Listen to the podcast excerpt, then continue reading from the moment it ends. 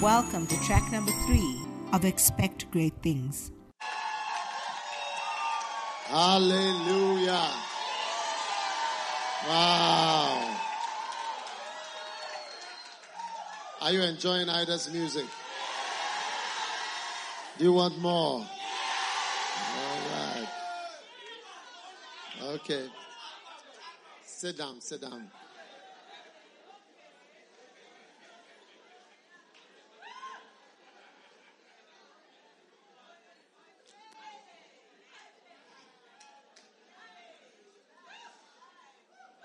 Now,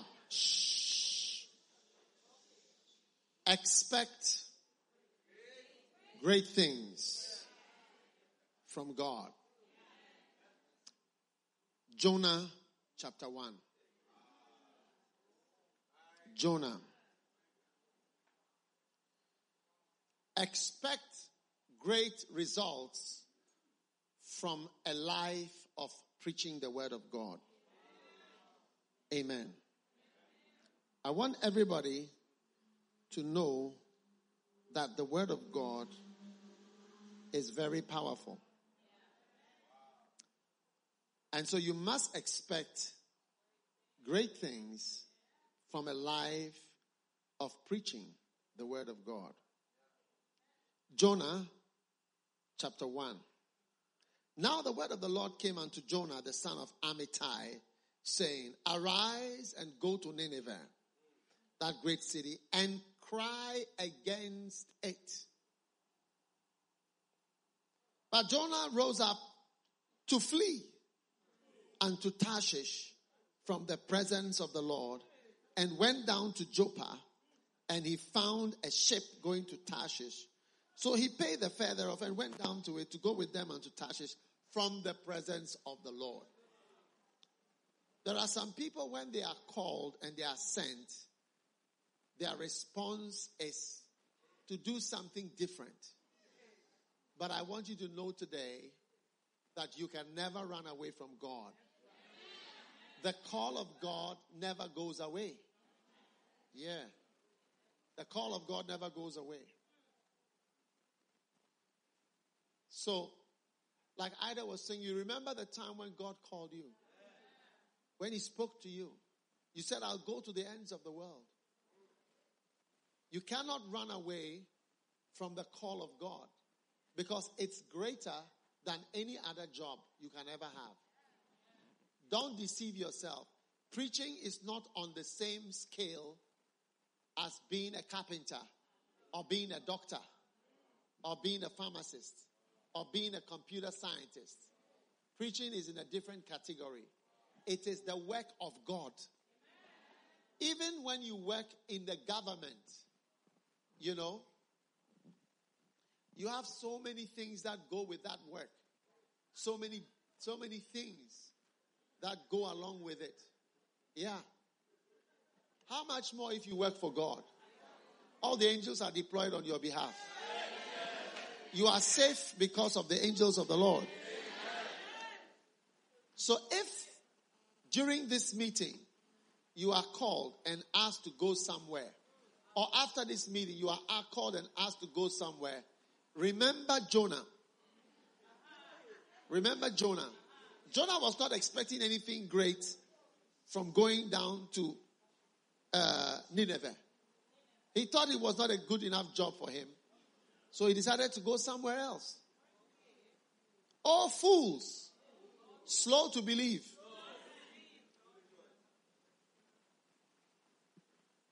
Amen. Amen. Pastor Collins could easily have said that he is not expecting anything great by coming to Guyana from Holland.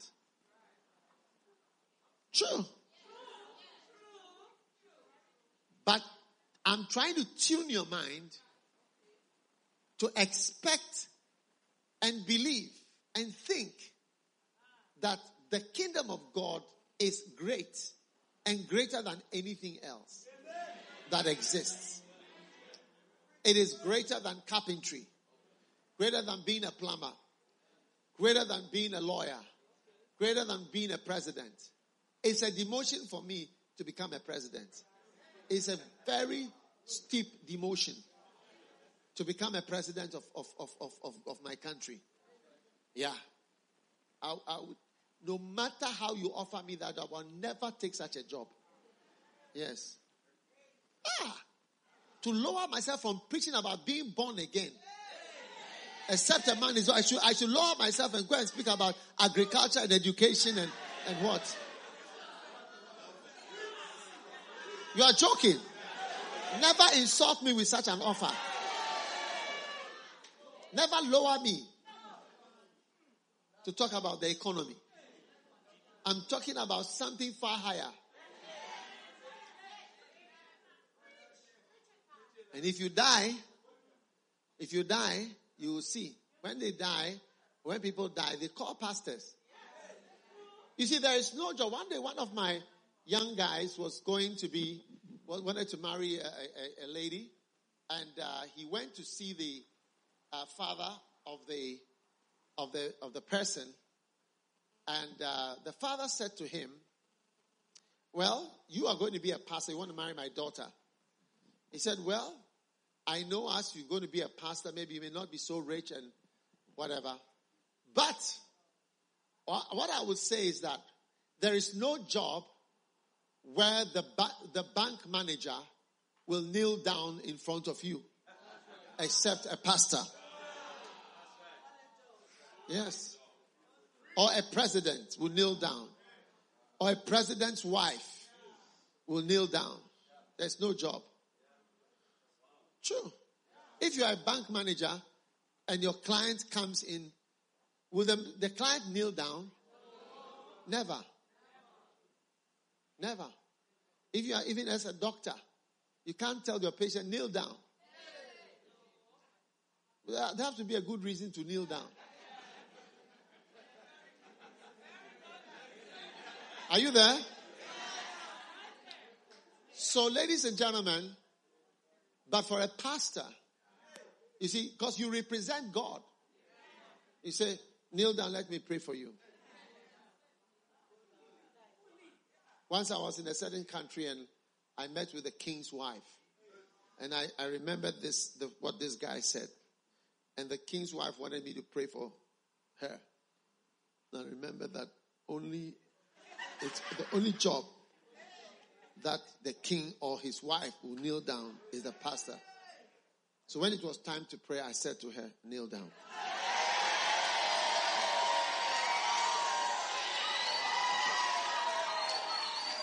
And she quickly knelt down.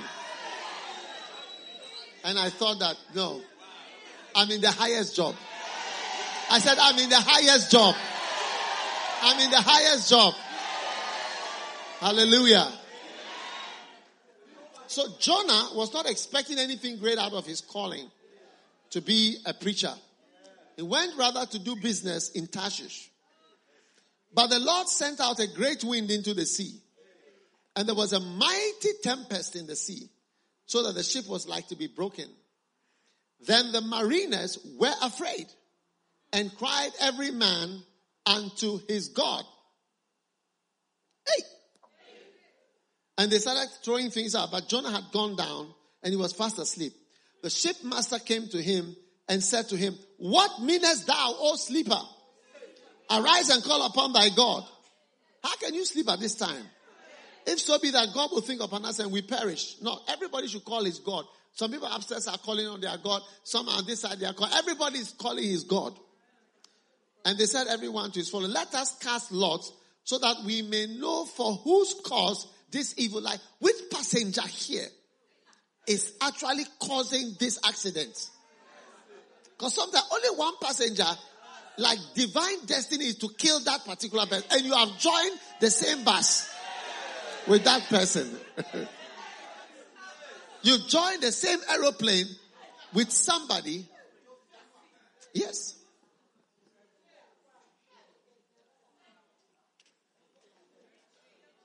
When you are close to somebody, it's possible that you and that person can easily die on the same day. Yes. Because you may be somewhere together. You may all get Ebola together. Or you may all die in the same accident. Yeah. And there may be one particular person that is supposed to die, and you've also joined. So these people knew these things. And they said, there is one passenger. Who is that? Let's cast lots and find who is the disobedient person. There's somebody here who the curse is following. The way the wind is blowing us. Hey! And they cast and it fell on Jonah. And they called him and said, come. Stand here at the window. What have you done? Are you a murderer? Are you a thief? Is somebody chasing you? What is it? What is your country? What's your occupation? What people are? What type of person are you? This thing has fallen on you. Hey. And he said unto them, please, I am not a murderer. I am not a thief. I am a Hebrew. I fear the Lord. And the people were afraid. And they said, why have he done this? For the men knew that he had fled from the presence of the Lord. He told them, look, God called me some years ago. I've run away from God. That is why I'm about to die. I'm about to die. And all of you are dying with me. You are all dying with me. Because you are in the same boat. I'm actually the only one supposed to die, but because you are in my fellowship.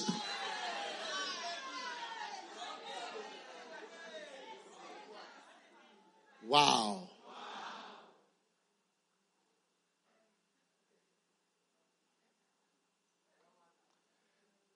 You will not flee from the presence of the Lord. Then they said to him, so what should we do now? And he said, take me and cast me into the sea, and the sea will be calm. Because I know that for my sake, this great tempest has come.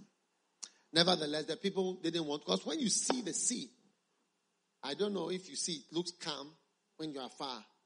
When you are in it, you'll be in a boat. This is the level, and the wave will be up like this here. And you come down and up, far around you. You'll be in it like a cup, a teacup. You are small in it. It's very scary. Once I was on a motorcycle, this one that can go on the water. I didn't know that is how the sea was. It looked very quiet to me. And I went far. Hey! My little son was sitting behind me. And they had really pestered me to take them on that motorbike. But when we were there, you see the wave coming like this. And I'm on a scooter in the sea, the ocean. And it's still go like this. That is why the people, when Jonah said, throw me in the water, they said, oh, it's very wicked to throw you in the water. So they decided to delay. And far out at the sea, I decided to turn around calmly. And the way the motorcycle was, not too sharp a turn. Because if it's too sharp, it will turn over. And it's a motorcycle. So I turned gently. I said, Lord, grant me a gentle turning through the waves. And I came back. When I got back, my son, there are two. He went off. Since that day, he has never gone near or asked never again. That was it. They were just quiet.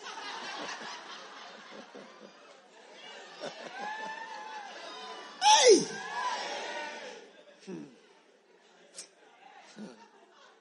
So you see now, Jonah, the guys, they wanted to kill him, but they said no. Wherefore they cried on the Lord, let us not perish for this man's life. And don't lay this innocent blood to us. In other words, if they also kill him, then they will also be in a curse. Now, people feared God in those days to shed blood. I mean, how? So they threw him. When they threw him, the sea became calm. And they looked out of the boat to see if they could see Jonah. They couldn't see him. They just saw the tail of a big whale going. That was it. He was gone. Now the Lord had prepared a big fish to swallow up Jonah. And Jonah was in the belly of the fish for 3 days and nights. Every fish that is prepared for you to swallow you will not have you either for breakfast, lunch, or dinner. In Jesus' name. Because you will obey the word of God. Amen? Amen? Then Jonah prayed unto the Lord and said, I cried by reason of my affliction. Out of the belly of hell cried I, and thou heardest my voice. Thou hast cast me into the deep in the midst of the seas. 3 days he was inside the stomach of the whale. Then I said, I am cast out of thy sight, yet I will look again toward thy holy temple. Verse 7. When my soul fainted within me, I remembered the Lord, and my prayer came in unto thee. Verse 9. But I will sacrifice unto thee with a voice of thanksgiving. I will pay that which I have vowed. Salvation is the Lord's. And the Lord spoke to the fish, and it vomited out Jonah. I see the Lord speaking to every fish that has taken you up to vomit you out in the name of Jesus. Then, verse chapter 3, the word of the Lord came unto Jonah the second time, saying, Arise, go to Nineveh, that great city, and preach. The first calling has not changed. Preach unto it the preaching that I bid thee. So Jonah arose and went to Nineveh according to the word of the Lord. Now Nineveh was an exceedingly great city of 3 days' journey. That means it takes 3 days to walk through the length and breadth of Nineveh. And Jonah began to enter the city a day's journey, and he cried and said, In 40 days, Nineveh will be overthrown. So the people of Nineveh believed God. They were not slow to believe. They were not slow to be. They were not fools. You will not be a foolish person again. For the word came unto the king of Nineveh, and he arose from his throne, and he laid his robe on him, and covered him with a sackcloth, and sat in ashes. Even the king repented. And he caused it to be proclaimed and published throughout Nineveh by the decree of the king. Let neither man or beast, herd or flock taste anything. Let them not eat or drink. Even animals should fast. Let all animals and beasts be covered with sackcloth, and let them cry mightily to God. Verse 9. Who can tell if God will turn and repent and turn away from his fierce anger, that we perish not? And God saw their works, and they turned from their evil way. And God repented. Repent means to change his mind. Change his mind toward the evil that he had said he would do unto them, and he did it not. Verse 4. But it displeased Jonah exceedingly, and he was very angry. And he prayed unto the Lord and said, I pray thee, O Lord, was not this my saying when I was yet in my country? Therefore I fled before thee unto Tarshish. You see, the thing hadn't gone out of him. I knew that thou art a gracious God, merciful and slow to anger, of great kindness. And therefore now, Lord, take my life, for it is better for me to die than to live. Then the Lord said, Doest thou well to be angry? And Jonah went out and sat on the east side of the city, and then made him a booth, and sat under it in the shadow, till he might see what would become of the city. And the Lord prepared a gourd. All right? The Lord appointed a plant, and it grew up over Jonah to be a shade over his head, and to deliver him from his discomfort. And Jonah was extremely happy about the plant. But God appointed a worm when dawn came the next day, and it attacked the plant, and it withered. Hey! Then when the sun came up, God appointed an east wind. All these are appointed messengers. So the plant was a messenger. The worm was appointed. The wind was also appointed. And the sun beat down on Jonah, and he became faint. And he begged with all his soul, saying, Let me die. Death is better than life. Then God said to Jonah, Do you have a good reason to be angry about the plant? And he said, I have good reason to be angry, even to death. Then the Lord said, You had compassion on the plant, for which you did not work and you did not cause to grow, which came up overnight and perished overnight.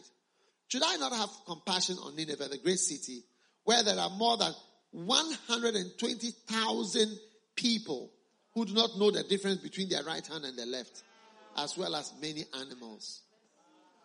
Hallelujah. 120,000. Do you have islands with 120,000 people? Yes. Do you have islands with 120,000 people? Yes. Who don't know their left from their right? You see, what it is that people do not realize that preaching is a very great thing. And that it has great effects. So that sometimes you are even amazed at the effect of your preaching. And sometimes you do not expect preaching to have a certain effect. When you preach, you don't expect that this preaching is going to even change people's lives so much. So when God sends you, you don't even want to go. Yeah. It's like as if you are wasting your life. You cannot waste your life on preaching. You must expect great results, great changes, great things to happen as a result of you preaching the word of God. Preaching is the greatest job. Preaching is the highest job. Preaching is the work which has the greatest effects on the lives of people. That is why when Jesus Christ came to this world, he came here not to start a university or to build a hospital. Amen? Amen. He came here to preach. If I was coming to this country to build a beautiful cardiothoracic center. Do you know what a cardiothoracic center is? Like to do heart surgery, operating on the heart. Maybe the president would have met with me and maybe given me some land and even some gifts and some other things whilst I'm here. Because it looks like I'm coming to do something great. But if I come, I'm just bringing the Bible. I'm just coming to preach. It's like, what is that? What is the use of preaching? Is it not just to make yourself rich? Pastor, are you not just getting money for yourself? Wow. No. Preaching is a very great job. And when God became a man, and when God became the Son of God, and came to this world, and came to this earth to minister to us, the work he did was preaching. Yes, preaching, talking to people. Sometimes when a pastor says he wants to rest, sometimes on Mondays is your pastor's day off. Then church members will call you and say, can I come to the house just to see you for a few minutes? That seeing you for the few minutes is the work. Are you listening to me? Because the work of a pastor is to talk. So when he is talking to people, he is working. When he is preaching, he is working. But people don't realize that it is work. And it is the greatest work. And you should expect great things. Jonah was not expecting great things. Even after it happened and great things happened, he was even angry that great things had happened. Why have they changed? Why have they changed? I only came here because I was drowning in the sea. And the drowning experience is what drove me here. But I was not expecting this thing to have such an effect. That the king would change, this person would change, that person would change. Yes. When I gave my life to do this work, I have had to convince people along the way that it's the great work. Starting from my own house. Yes. I have to convince my wife that it's a great work. Not that she doesn't believe that it's a great work. She did. She has always believed in a great work. Some wives don't help their husband, but my wife has helped me. Yeah.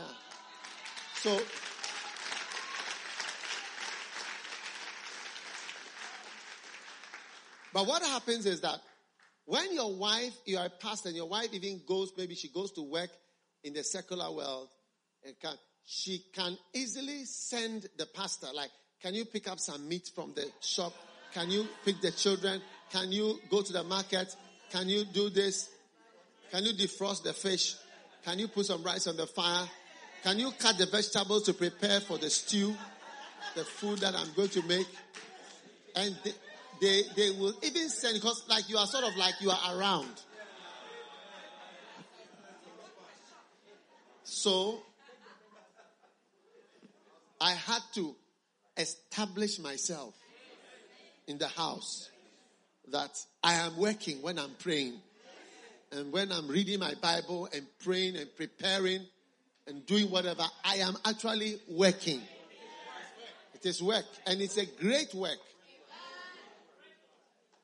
Then the servants in my house, I had to also teach them. Well, in fact, you have to believe it yourself.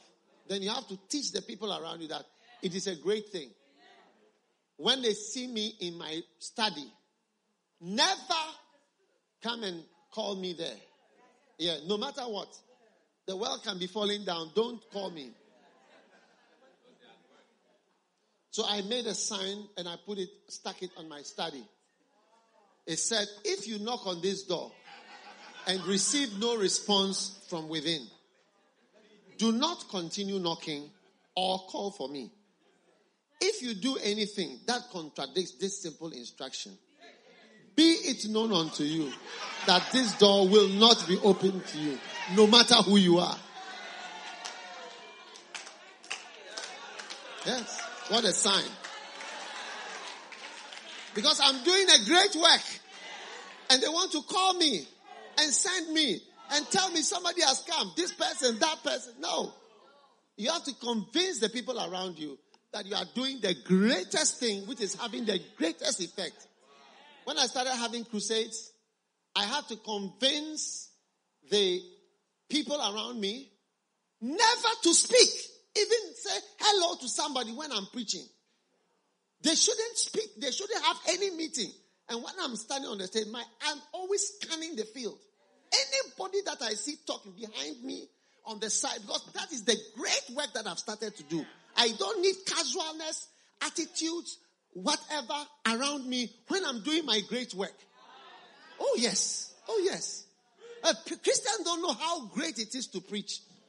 That's why we have pastors today saying all kinds of negative things about preaching and doing all kinds of business and all other kinds of work, because preaching has been like it's not such a great thing. Yes. I said, look, when I'm preaching, when I'm praying for whatever I'm doing, from the moment I start, never speak, don't have meetings. I don't want it. Any discussion, it is an offense to me. I'll call you out from the pulpit and I'll deal with you after, or sack you. Oh yes. When I started traveling, I'm traveling now, I'm having meetings, I can't afford people sleeping. Let's say I came with this girl, and then he's poured down his head like this, turn around like this, like he's, so bend your neck like this. He slept, and this one is also like this. As I am preaching, and then look at the people sleeping like this. How can this be possible? Then it affects my ability to preach. Somebody should come and take a picture of them.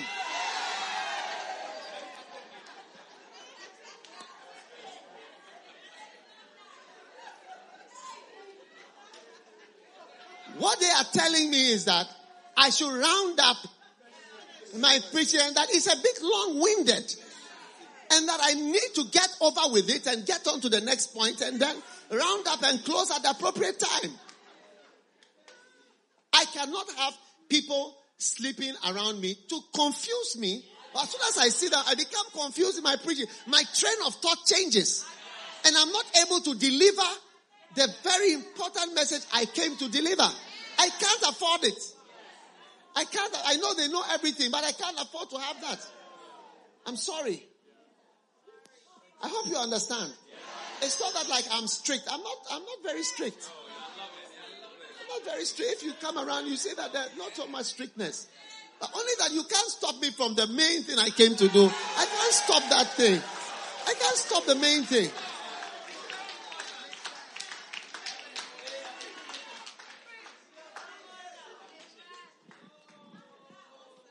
I hope you understand what I'm talking about. Yeah. People don't know that preaching is a very, very, very... Even Jonah, he wasn't expecting any changes.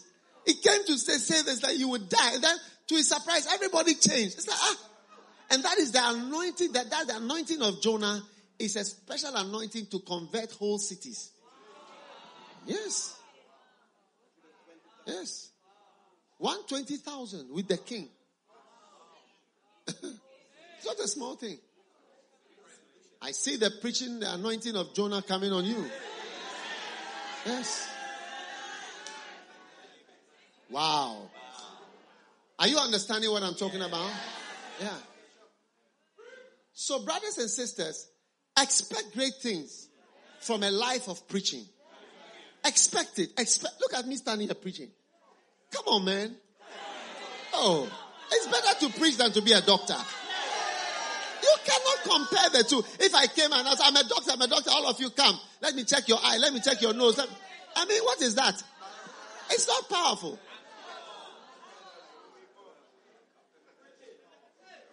This is nothing. So please expect great things from a life of preaching the word of God. Expect great things. Expect to travel all over the world. Expect to be in many nations. Start writing every nation you've ever preached in. Like for me, I'm adding one more country today because I've never preached in Guyana. I'm adding Guyana today. So I don't know how many countries I've preached in. If I preach in 30 countries, it's 31 today. I don't know how many are preaching, but I'm sure my secretary will calculate it for me. Wow. How many nations have you preached in? No nation? None. No nations. Even in England, you've not preached? One. One? And any other place? No. Only one nation. Father, thank you that he's going to preach in 100 nations.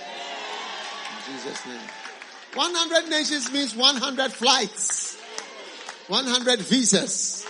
100 journeys, and sometimes transit. Yes. To come here, I had to go to London, then to Miami, then to, I had to go to London, then I had to go to Miami, then I had to go to Kingston, then I have to go to Georgetown, then I have to go to, what is the next place? Port of Spain, then I have to go to Miami, then I have to go to London, then I have to go to Munich before I go home. Just for these camps. Yeah. Yeah. I have to go to so many places. Yeah, to be a preacher is like, I don't know how, there is no job that is in that category. Yes. No, it's called the high calling of God. Yeah. So don't lower your estimation and your expectation. Expect great things. Isaiah 55.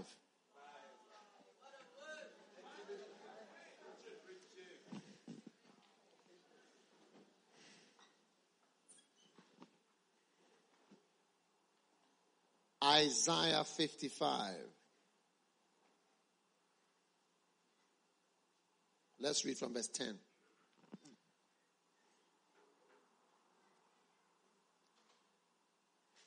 For as the rain and the snow come down from heaven. Wow.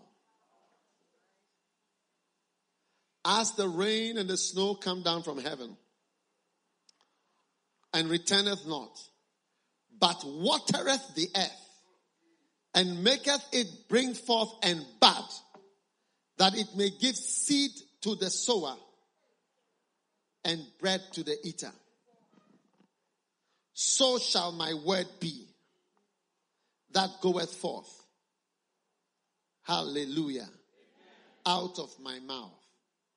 It shall not return unto me void, but it shall accomplish that which I please, and it shall prosper in the thing whereto I sent it. Hallelujah. Amen. So shall my word be that goeth out of my mouth. This is the word of God. This is how the word of God is. When it goes out of the mouth of God, it will not return empty. It will not return having not accomplished anything. It will accomplish what God pleases that it should accomplish. Even if the person doesn't get saved, that's what pleases the Lord. It has accomplished what he pleases. And it shall prosper in the thing whereto I sent it. So once you deliver the word, it prospers in the thing whereto you have sent it. That's how the word of God, that's how preaching is. Preaching accomplishes great things. Oh yeah. Oh yeah. Preaching is the greatest job. It's the accomplishment is to send the word out. Many times I've been surprised at the effects of meetings and camps and teachings that I've had. Amen. Because it is so, the effect sometimes surprises me. Yeah, the effect of the word surprises me. And I'm not surprised at Jonah's reaction. Sometimes you preach, you think it has no effect. One day I went to a rich man's house, and he told me he does not believe in God. You know, but I told him some things, and I just left it. One of the things I told him was that he's backslidden. I'm sure nobody had told him that before. I said, you are backslidden. Then I told him that you have really fulfilled the scripture to me. I said, he said, what do you mean? I said, I mean, the Bible says that it is easier for a camel to pass through the eye of a needle than for a rich man to go to heaven. He said, I don't agree. I said, well, that's what the word of God says. He said, he doesn't agree. I said, well, that's what the word of God says. A few years later, I saw him. And then he said to me, I said to him, I noticed some softening in your stance. He said, how do you know? I said, I can sense it. And I said, yeah, I can see that you are softening your stance about God. And I could see that he was changing his attitude. Yeah. Later on, when there was something that a pastor was needed, he called for me. He has never been to my church, but he called for me. One day I went to SARS, I sat down and I memorized Lazarus and the rich man. And I just sat with us. I want to share something with you. And I quoted the whole story. He was sitting here, I was sitting here, the two of us alone. You see, the word of God, it is power. It looks as if it doesn't work. But the Bible says that, so shall my word be that goeth out of my mouth. It shall not return void. Like, it will never go and then it hasn't got an effect. It shall accomplish that which I please, and it shall prosper in the thing whereto I sent it. One day I preached at a wedding of my friend. I was a young man. I was much younger. I think 20s or early 30s. And this man was 70 or 80 years old, sitting there. And I preached, you must be born again at the wedding. And I did altar call. After the wedding, we all went to the house for the reception. And I was standing there with some friends when he called. His hair is finished. His hair is gone. Everything's white. He put his finger and I said, come. I was a pastor with my collar, and I said, come. I went to him. Yes, sir. Sir, yes, sir. He said, young man, let me tell you something. What you preach today, I want you to know something. I am an Anglican, okay? And I will never be born again. He said, I want you to know that I will never change. Never. And I will never be born again. What you are saying, I will never. I did an altar. How many want to be born? He was sitting there hardened. I said, thank you, sir. And I went away. 10 years later, there was another wedding. And this man came for that wedding as well. He was related to this 10 years later. Now he was either 80 or 90. And he was sitting there. So I told Bishop Saki, guess who is in church today? And I said, I will never be born again. He's sitting right there.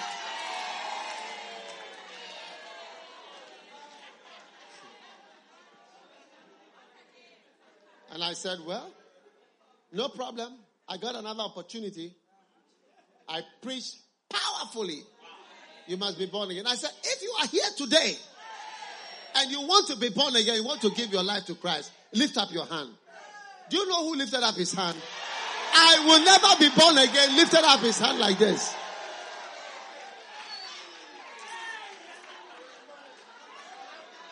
He lifted up his hand, and two other older men by him lifted up their hands too. All three of them, they were all born again that day.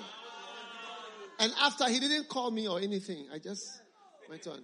I led them to Christ. Yes. I've led heads of state to Christ. I said, say this after me. Say this after. When I say, today I give my life, the man will be saying, I give my life to Jesus, like that. Yeah. So shall my word be. It's a very powerful job to be a giver of the word, a preacher. So expect great things from your life and ministry of preaching. Expect to meet presidents. I said, expect to meet presidents, mayors, important people in society. You meet Nicodemus and Joseph of Arimathea and all these guys. Yeah, they will all be in your life and your ministry. In Jesus' name. Turn with me to Acts chapter 2.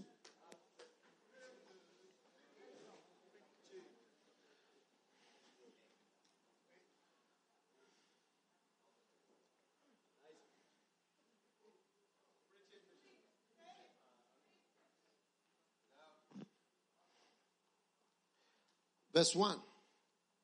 Now when the day of Pentecost was fully come, they were all in one place, and there came a sound of a rushing mighty wind, and it filled all the house where they were sitting.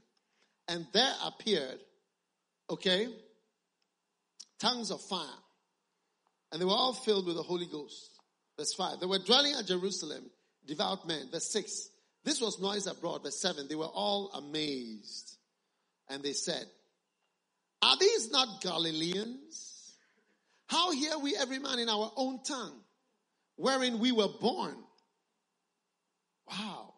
Parthians, Medes, Elamites, Mesopotamia, Judea, Cappadocia, Pontus, Asia, Phrygia, Pamphylia, in Egypt, parts of Libya, Cyrene, Rome, Jews, proselytes, Cretes, Arabians. We do hear them speak in our tongues the wonderful works of God.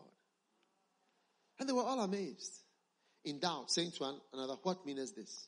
Others, of course, were mocking, saying, these guys are drunk. But Peter started his preaching profession. That was his initiation. You will be initiated in a glorious way in Jesus' name. Peter, standing up with the 11, lifted up his voice and said unto them, ye men of Judea, and all ye that dwell at Jerusalem, be this known unto you, and listen to my words. These men are not drunken as ye suppose, seeing it's but the third hour of the day. But this is that which was spoken of by the prophet Joel. He was quoting some scriptures. You must know some scriptures when you are a Christian. It shall come to pass in the last days, I will pour out of my spirit upon all your sons and daughters. your flesh, your sons and daughters will prophesy, young men will see visions, your old men shall dream dreams, and all my servants and all my handmaidens I will pour out in those days of my spirit, and they shall prophesy, and I will show wonders in heaven above, signs in the earth beneath, blood, fire, smoke, vapor. Hey! Hallelujah. The sun shall be turned into darkness, the moon into blood before that great and terrible day. Clap for Peter. He's preaching powerfully. Say, preach it, Peter. Preach it, Peter. And it shall come to pass that whosoever shall call upon the name of the Lord shall be saved. Ye men of Israel, hear me. I'm speaking about Jesus. Jesus of Nazareth, a man approved of God among you, by miracles, signs, and wonders which God did by him in the midst of you. As you yourselves know, him being delivered by the determinate counsel and the foreknowledge of God, you have taken him by wicked hands, have crucified and slain. Say, preach it, Peter. Come on. Amen, amen, amen. Preach on. Say, Peter, say. Whom God has raised up, having loosed the pains of death, because it was not possible that he should be holden of it. Hallelujah.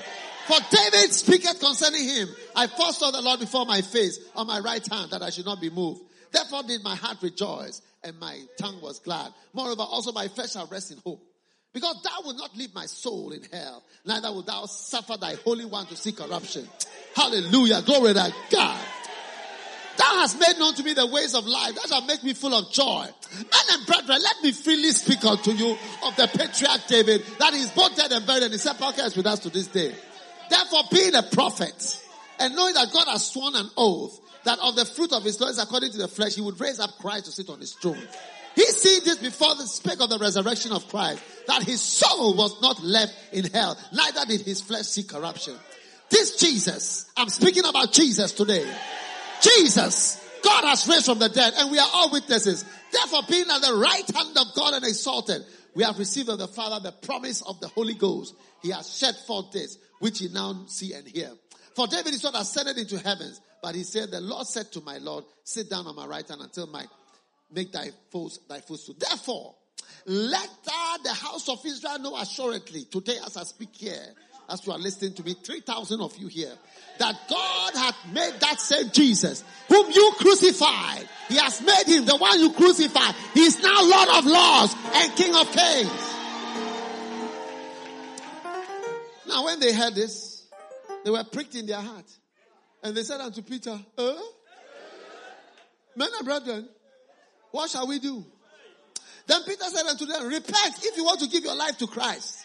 Repent, and you receive the gift of the Holy Ghost. For the promise is unto you and your children, and to all who are afar off. And with many other words, he did testify, saying, save yourself now.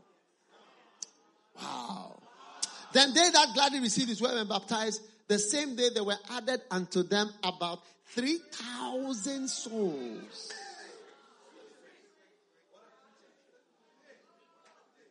What a great effect of preaching. 3,000 souls.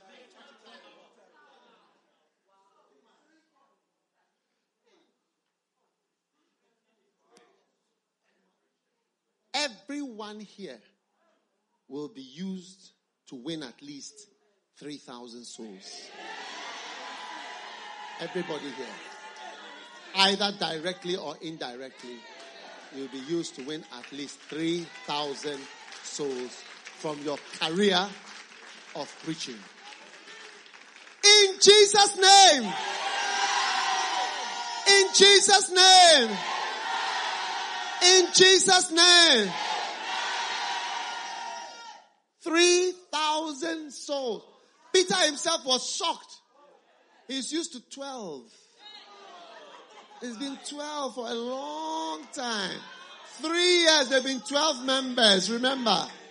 Since he was appointed the head of the fellowship, they've been 12 members. Wow. There is coming a day. There is coming a day. Things are going to change. Things are going to change. The promises of the Father to you will be fulfilled. Thousands will be saved. Thousands will be saved. Thousands will be changed. Just from you and your life. And your ministry. Wow. What a great blessing. Expect great things from a life of preaching. Yeah. There are certain things which Jesus did, which tell us what is the best job. The best job is the job of preaching. Amen.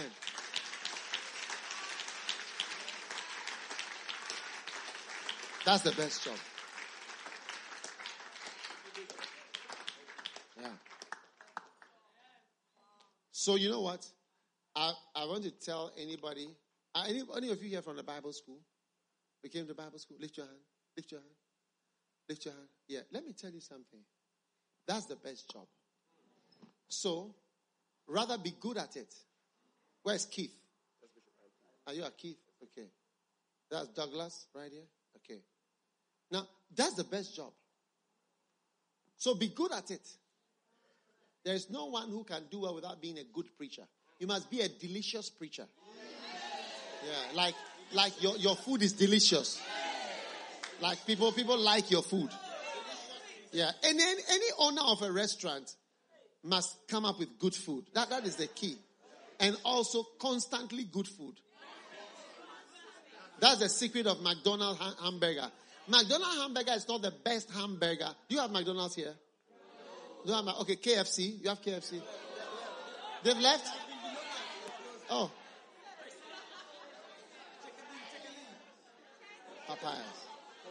Popeyes.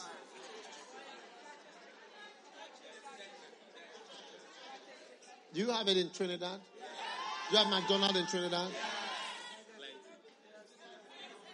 KFC? Okay. KFC is not the nicest chicken in the world, but it is constant. McDonald's is not the best hamburger. The secret of McDonald's is that it's the same. Always is constant. Like when you go to the wild. One day I went somewhere and it was raining and the streets were flooded. I mean, I've seen flooded places, but it was like normal for them. Everybody comes out of his house to swim. Like you just swim across. All the children were swimming. Yeah, in that country. Yes. It was like a swimming, like it's like normal. Just paddles and pools up to a certain level. And it was normal. Everybody was feeling them. And I was hungry. I'd come there to preach and I was hungry. And suddenly I saw McDonald's sign. And I said, at least I know how it is going to taste. It's going to be at least like this. So the secret of it, I said, you know something? They said, we have this. They were mentioning something. I said, you know what? I've not tested that food. Let us go to this McDonald's, which at least is guaranteed. Your preaching will be guaranteed to be a certain quality.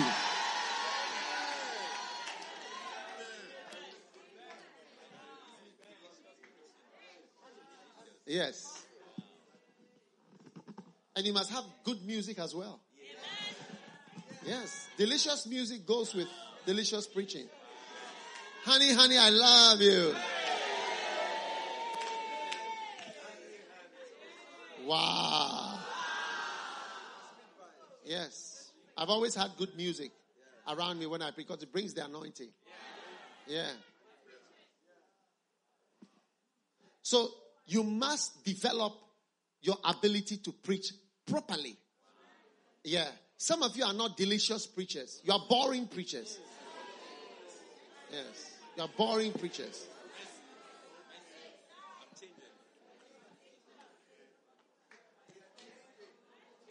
Yeah. You can have good, delicious preaching without power. Yeah, like it's like a different thing from being a powerful preacher. You can have preaching that is not delicious, but it's very powerful. Yeah. And that works. But if you have delicious preaching plus power, it's like a plane with two engines.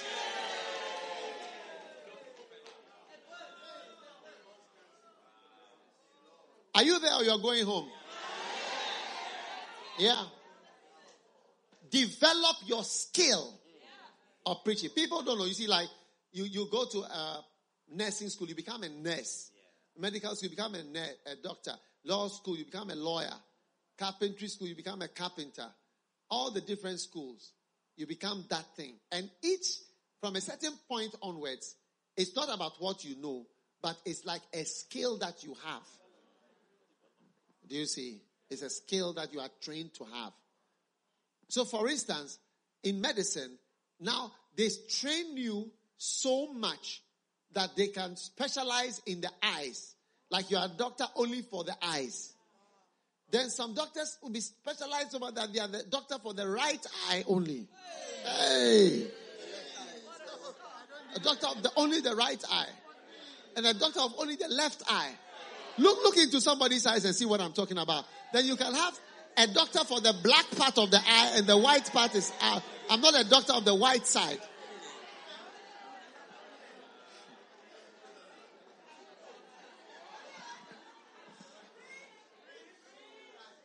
Yeah. And your life's profession depends on a skill which you have. Yes. Like the music which Ida is singing, we have Danny Boy. The music, he's the music maker. Because you can hear, it's like this. When we were in Jamaica, they thought there was a live band. And people were running to come and listen. Yeah, it's fantastic music. And it's a skill. It's not something you know, it's a skill you have. So there comes a time where the skill you have is all that is in need. All that is in demand. What we need from you is your skill. Like I'm good at eyes. Like for instance, the disease that Steve Jobs had, cancer of the pancreas, head of the pancreas. You know, the pancreas is at the back. You have to operate from here and go all the way to the back. It's lying way at the back behind so many things. Each one, when you disconnect it, how to reconnect it. And you think it's like pipe with bolt and nut, but it is all soft things. And you disconnect this one, you have to reconnect, connect, reconnect, connect, reconnect, go down. Operation can take, let's say, 12 hours. Yeah, when you lie down till the time you wake up, 12 hours, like start at 8 o'clock, you wake up in the night at 8 o'clock, they'll be operating on you, different teams of surgeons. Yeah. And that surgery in America,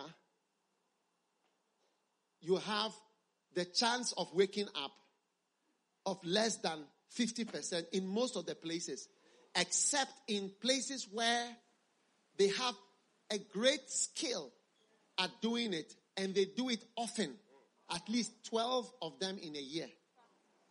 That means that every month they're having one of such cases. But if, let's say, that hospital, there may be only 3 in a year. It's when they operate, it's like they may not remember from last year's own. Yes. And it's a skill.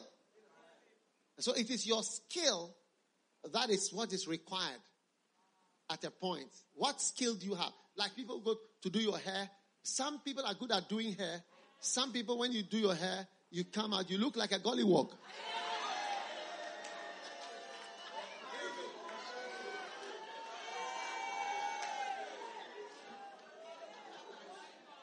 Some people are good dressmakers. So at the point is, I went to this dressmaking school. We don't care about the school you went to. We want somebody who will make the dress in a certain way. Whether you went to this school or America, whatever, it doesn't really matter to us. Same thing goes for food. You say, I went to a Trinidad International Training School of House Cooking. Miami School, Culinary Development Art School. Hey.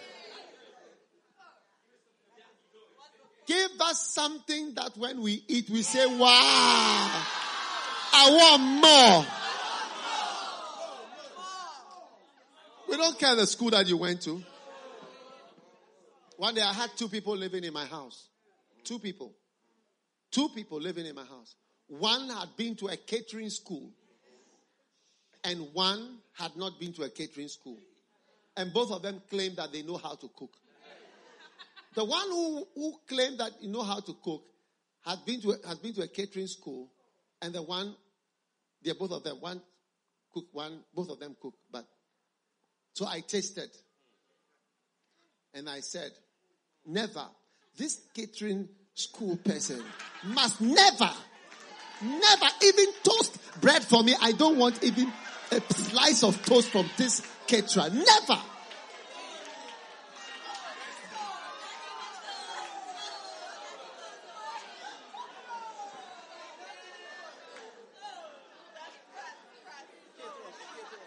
Never. And I took the other one who has never been to a catering school. And you should taste the food that this person is able to produce. Yes. One day I went to church and a caterer had made some food for the guests or people who had come. So when I saw the food, I said, bring the food. I looked at it. And I called some of the people at work. I said, take this food, cover it, and keep it. I'm coming. When everybody has gone, call the people who made the food to come. When they came, I said, are you a caterer? They said, we are a caterer. I said, you are a caterer. Look at the chicken you have made. The deep freezer water, you see, when the chicken is frozen, the water in the chicken is a deep freezer water. When you buy, I said, bite it. And you yourself will see. All your catering, whatever, is nonsense. Learn how to make nice food. I asked, look at the size of the chicken. Am I a Nephilim that you have given me this big piece of chicken? Do you know what is a Nephilim? A giant. So I showed them how to cut the chicken. I showed them how to season it. Oh yes. The caterers. Yes. So don't think to yourself, I've been to Bible school. Don't think to yourself, I've been appointed as a pastor. Think to yourself, have I developed the skill? Like the skill of being a pastor or the skill of preaching. Like, am I good at preaching? It's a very important skill to develop. All through this world, people are looking for people with skills, not schools. Skills, not schools. Yes. So if you came to Ghana to Bible school, we are hoping that you got the skills. And not only the skills of preaching, but the skills of leadership. Yes, listen carefully to the Makanae. And listen, you see leaders, you see strength, decisions taken. Do you think we can have even one person in the Caribbean if we are not strong to say, go? Hey. It takes strength to send people out. Say, go. Go. Yeah. You wouldn't be here. So several of you need to learn the skill. You'll be the best Guyanese preacher. Is that how you say Guyanese? Is it correct? Guyanese. Yeah.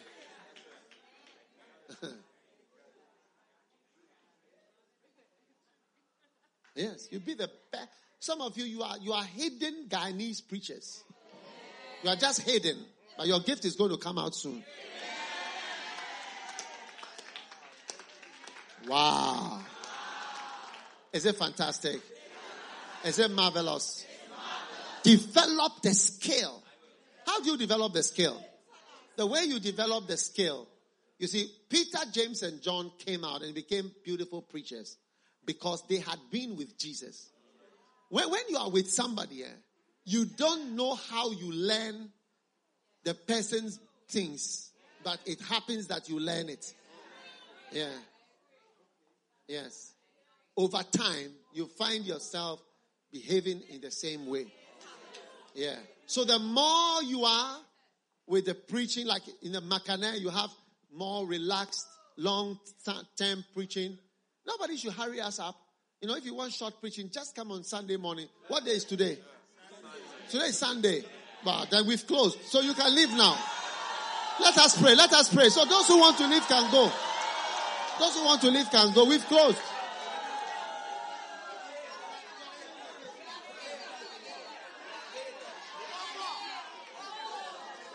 It's closed. The normal church has closed now. So those who need normal church can leave. This is a camp. Yeah. Are you listening to me? So stay. You can help preach that way in a delicious way. You can help. Almost everywhere I have ever been invited, I've been invited again. That's the sign that your preaching was good. Yes. That's the sign that your preaching was good. From Singapore to Malaysia to here to there, even Korea. From the day that I was asked to speak when one of the speakers didn't come. Because I'm not an American. It's mostly Americans who are invited to speak. And certain people who were there at the very beginning. And basically and Americans who are close, very close to Dr. Cho. Some of us came from the outer fringes. Brown trees without gifts. Just looking up to the oil of God. And the grace of God to cover up for us. How many are just like me? Born without gifts. Giftless, empty brown trees. Yes. Till the Holy Ghost comes on you. And then somehow something can be made out of your life. Wow. Every place I've preached, usually I'm invited again. Come back. I want you to come back. Now I hardly have the opportunity to go to anybody's church. Yeah, I'm doing camps in our own churches. Guyana, Mozambique, Swaziland, different places. Wow. Are you here or you've decided to leave? What I'm talking about is expect great things from a life of preaching. The skill of preaching is the greatest skill a person can develop. Matthew 9:34, go to it. Jesus went around preaching, teaching, healing. Amen. Preaching, teaching, healing. This is a great skill. Yes. Jesus went around preaching, teaching. 34. Go to the end of Matthew 9. Where's the person? 35. What is this? Yes. Jesus went about all the villages. Teaching. Preaching. Preaching, teaching, healing. Every sickness. This is what Jesus was doing. Like what was his main. Like what are you doing on earth? So you are going to earth to do what? You're going to set up the foundations of some schools. You're going to set up a bank. You're going to set up an institution. Set up 4 universities. What are you going to do, sir? What are you going to do? Don't listen to any preacher who is making it sound like preaching and teaching about Jesus is like it's not really necessary. And it's not anything so important. No, these are backsliding people. Oh yeah, they're backsliding from the original work of Jesus Christ. Yes. You've got to be very sure of yourself. Like I have a very high calling to say such things. I mean like a calling that is so fantastic and wonderful that goes somehow out of the word of God. You know. When Paul said, I decided to know nothing among you except Jesus Christ and him crucified. And you say that Jesus Christ, you are happy that you are not one of those pastors who's talking Jesus Christ. And Jesus Christ is just a door. But the main thing is the prosperity and the other things we are going to get. Jesus Christ is just a door to all those things. Hey. You got to be careful. Look, learn how to teach. Learn how to preach. It's a very important skill. I tell people are looking for good hairdressers, dressmakers, salesmen, shoemakers, plumbers, barbers. Like people with skills. All of life is ruled by people with singers. A good singer. Like Bob Marley could sing, could make songs, could write songs. So all those, that's the whole world that's looking for people with good skills. So when you come from Bible school and you think you have passed exam in this and passed. Away with your exam. It has no value. It has no value.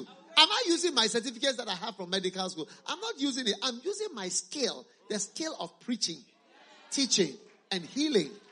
Oh, yes. Yes.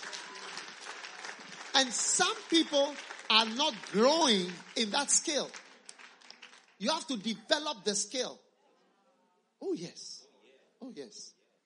Because sometimes you see the way you are, like maybe you be like maybe a kind of a quiet person, or like maybe you are naturally like a boring person. I mean, like you even struggle to get a beloved. Do you understand? Like somebody had to talk to her to listen to you. Somebody had to convince her to follow you. You understand what I'm talking about?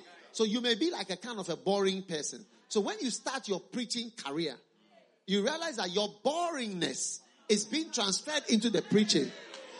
Yes. Your inability even to get a beloved. Talk to a girl and tell her, hi, baby.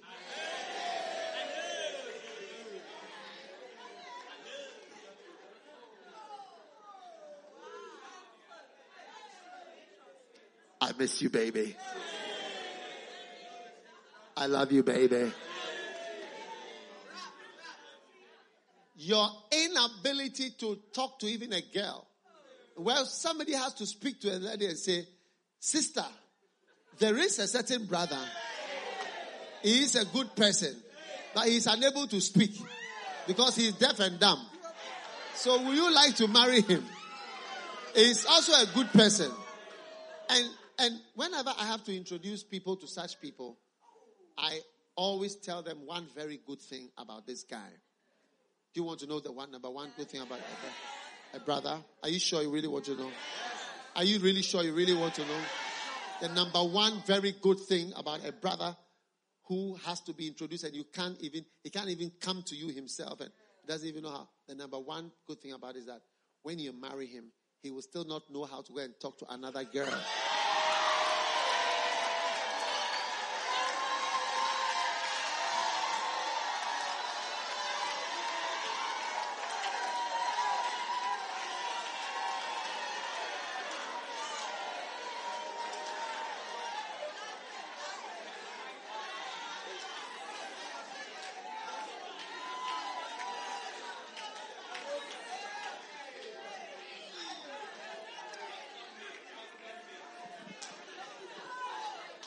Sit down. Do you know that you are blocking the people at the back?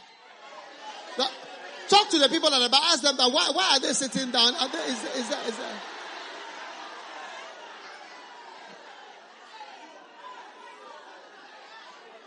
Ask them if there's any problem. Is there any problem?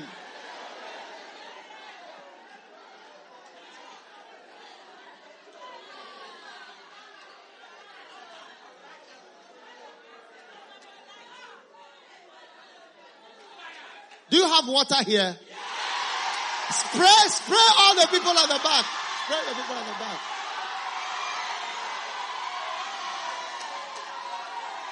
Okay. All right.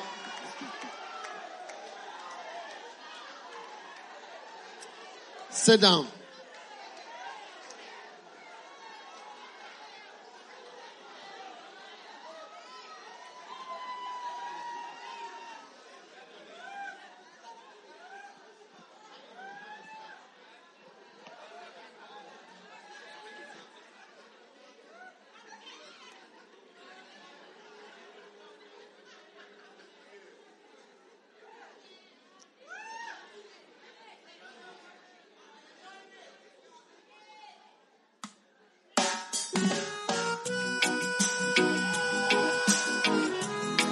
Expect great things from your preaching, because your preaching is going to be like honey.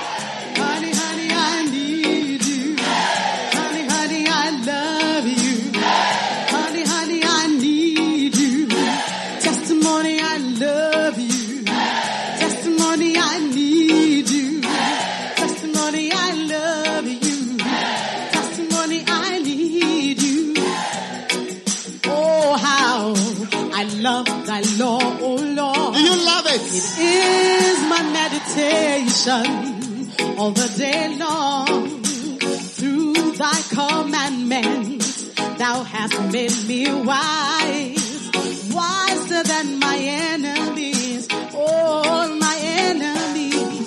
How sweet at thy words, sweeter than honey to my mouth. Is it sweet? Is it sweet? Honey, honey, I love you.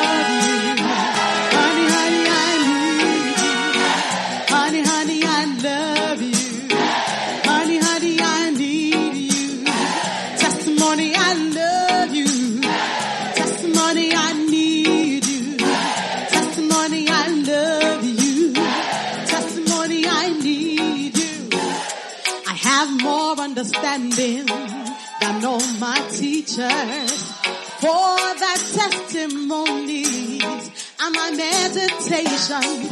I understand more than the ancients, because I keep thy precepts. How sweet are thy words, sweeter than honey to my mouth.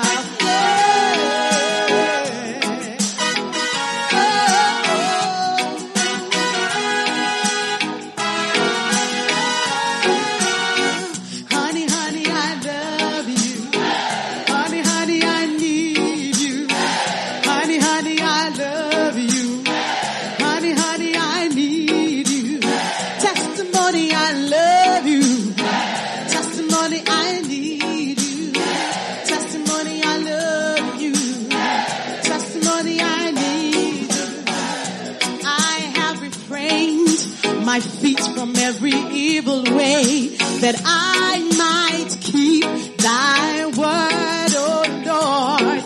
I've not departed from thy judgment, for thou hast taught me. How sweet are thy words, sweeter than honey to my mouth. Oh.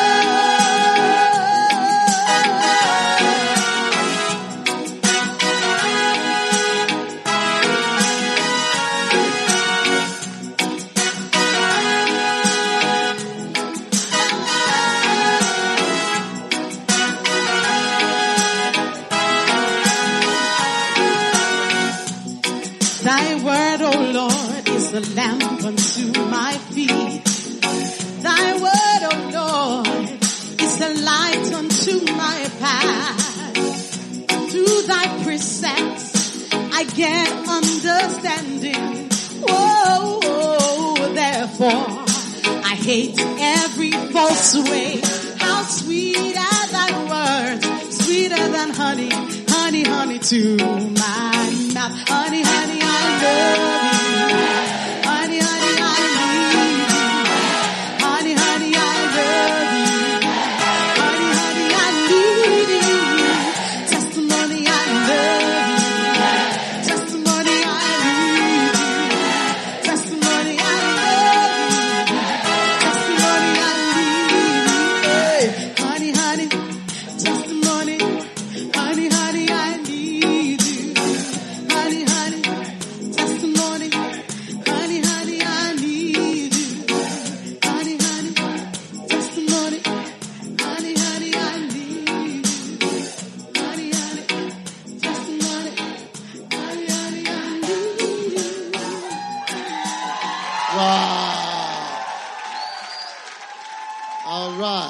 Sit down.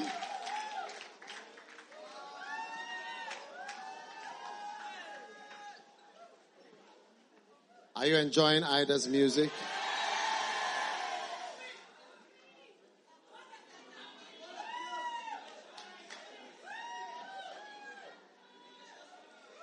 Now, number 3 or number 4.